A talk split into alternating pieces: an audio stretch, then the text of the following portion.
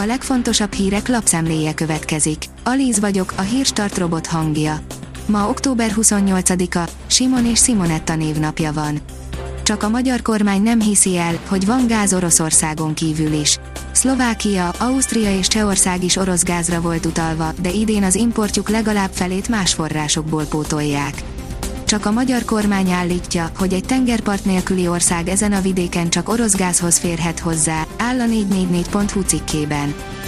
A G7 írja, tanárt, tűzoltót, ápolót is fenyeget kilakoltatás, megélhetési válság jöhet a közszférában. A fizetések értékvesztése veszélybe sodorja a biztos jövedelemmel rendelkezőket is, az előrehozott kilakoltatási moratórium sem véd meg mindenkit. 3 millió forint lehet a jutalom a médiahatóságnál. Átlagosan 3 millió forintot jelenthet egy dolgozónak a parlamenti bizottság javaslata. Az NMHH jövőre több mint 13 milliárd forintot fizethet ki személyi juttatásként, ebből 2 milliárd lehet a jutalmak összege, írja a 24.hu. Botka és Dibusz is megjegyzést tett a bíróra. A Ferencváros csütörtök este bebiztosította csoportgyőzelmét az Európa Ligában, de két játékos is elégedetlen volt a játékvezetéssel, írja a rangadó. A magyar mezőgazdaság teszi fel a kérdést, mi történik a testünkkel, ha minden nap kenyeret eszünk.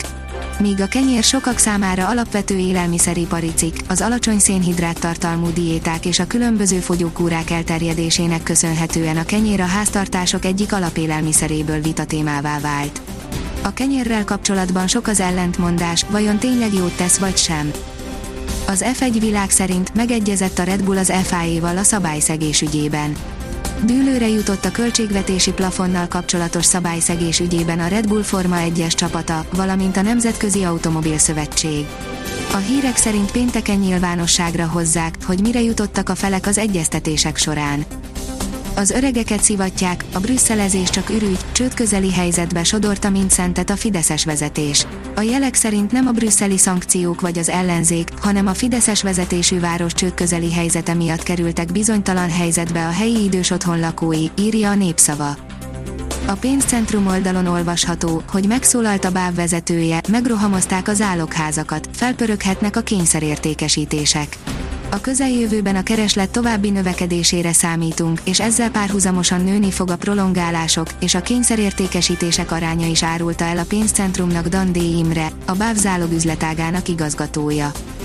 Szlovéniában 316 ezer forint az átlagnyugdíj, de a rezsidémon miatt 35 euróval azt is megemelik. A szlovén kormány több intézkedést is hozott az energiaválság és a megélhetési költségek enyhítésére csütörtöki ülésén, november 1-ével megemelik a nyugdíjakat, 30 millió eurós támogatást nyújtanak az idős otthonok számára, valamint korlátozzák a távfűtés díját, közölte a szlovén közszolgálati televízió, áll a Hungarian Press cikkében.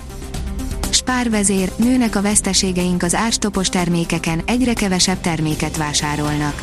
Arra számítunk, hogy jövőre a bérek után az energiakiadásaink jelentik majd a második legnagyobb költséget. Vagyis többet költünk majd energiára, mint bérleti díjakra, mondta el a növekedésnek Heisler Gabriella a Spár Magyarország kereskedelmi Kft. ügyvezető igazgatója, áll a növekedés cikkében. A napi.hu oldalon olvasható, hogy rendkívüli, háromnapos bezárásról döntött az Erste. A Commerzbank ZRT megvásárlásához kapcsolódó átállás miatt az Erste Bank több napos szünetet tart olvasható a pénzintézet honlapján.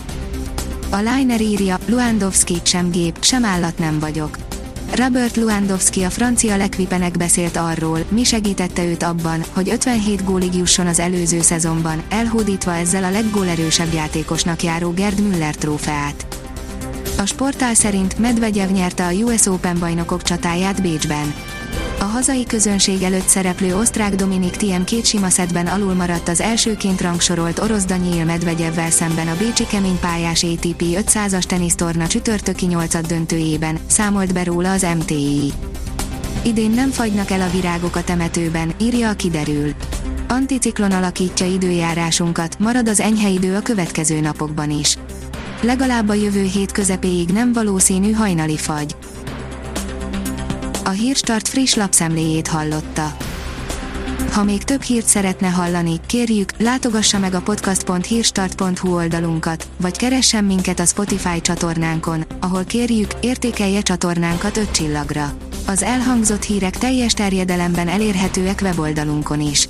Köszönjük, hogy minket hallgatott!